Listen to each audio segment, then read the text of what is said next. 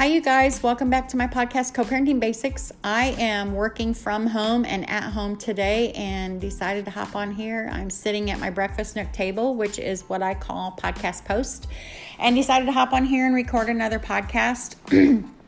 the ones that I've uh, recorded in the past, I've done very strategically and in kind of an order to help couples in the beginning stages of their co parenting relationship and journey, and also in a way that allows them to set and put a standard in place for how they want to co parent. So, all of that is done very strategically, very methodically, and I won't always do that. Like, eventually, once I get these first ones out and the, what I feel are important in getting that standard put in place, then I'll kind of move around to different topics within co parenting and subjects that come up within co parenting um, journeys and relationships.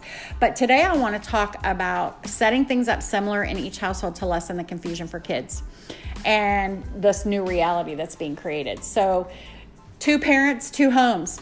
That kind of says it all about the reality for the kids as a result of separation or divorce. So, you each have one home, but your children have two homes. So, a way to lessen the confusion about this reality and this new normal that's being created is to establish similar routines in each home. Um, I did a lot of research when I was writing my workshop, and research showed and proved over and over again that routine and ritual is really what helps kids through difficult times.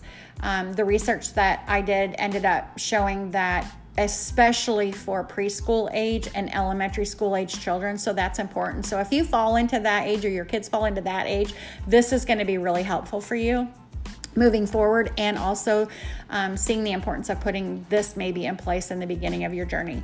So, one of the questions that I like to pose as you're embarking on this new journey is to ask yourself about this the routines and rituals that were important to you prior to your separation like, is this something, are those things something that you will want in place and that you still consider important even though you're no longer together?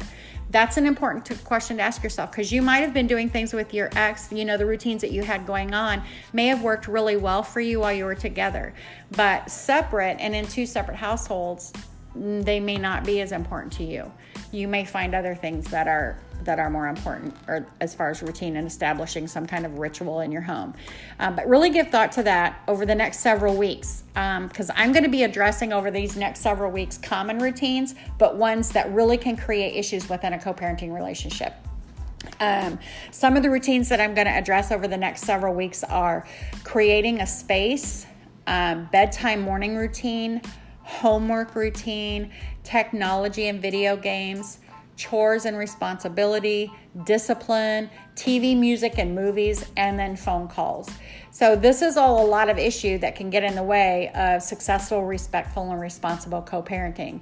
And these are also issues that, you know, when you're first going through the separation and divorce at the onset of it, these aren't things that you really think about unless and until they become an issue within the co parenting dynamic. Really, all are kind of forgotten um, co parenting topics but they're really important.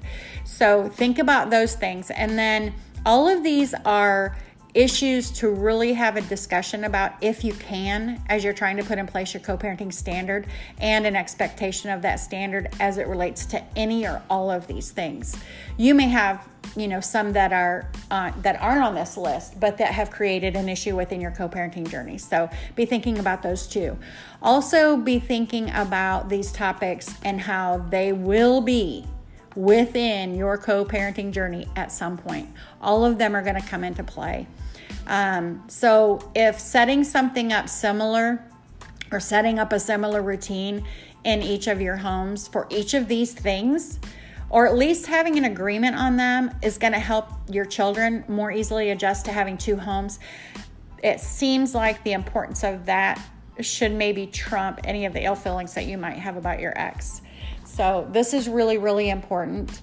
Um, just really be thinking about how you can establish something similar in each home and what those standards are that you feel are important that are going to lessen the confusion for your kids.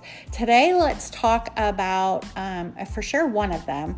Um, I want to talk about creating a space, and I think that's equally important to setting up similar routines in different homes. Um, and the reason for that is your kids may not express their feelings about having not having a space but the whole purpose of this and the idea behind this is to create a space for them so that they don't feel like a visitor when they come to your home and that they feel like a resident like they feel like included and that like that is their home.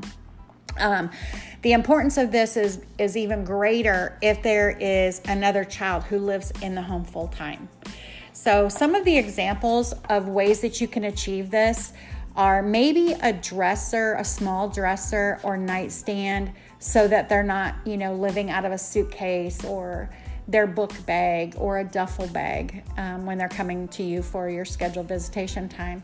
Um, I personally feel like it doesn't really matter how small the space is, it's just for them to have a space of their own.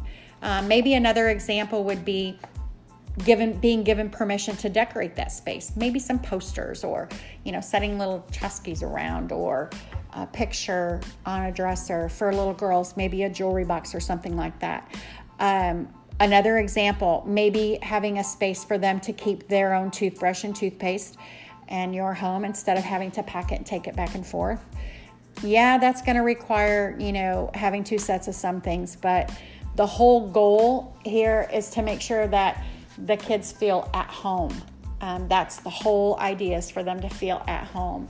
Um, maybe having some of their toys and books be left there, maybe a little shelf or something somewhere that some of their toys and books can be left in that they're not hauling that stuff back and forth and they walk in and they see familiar things within their space.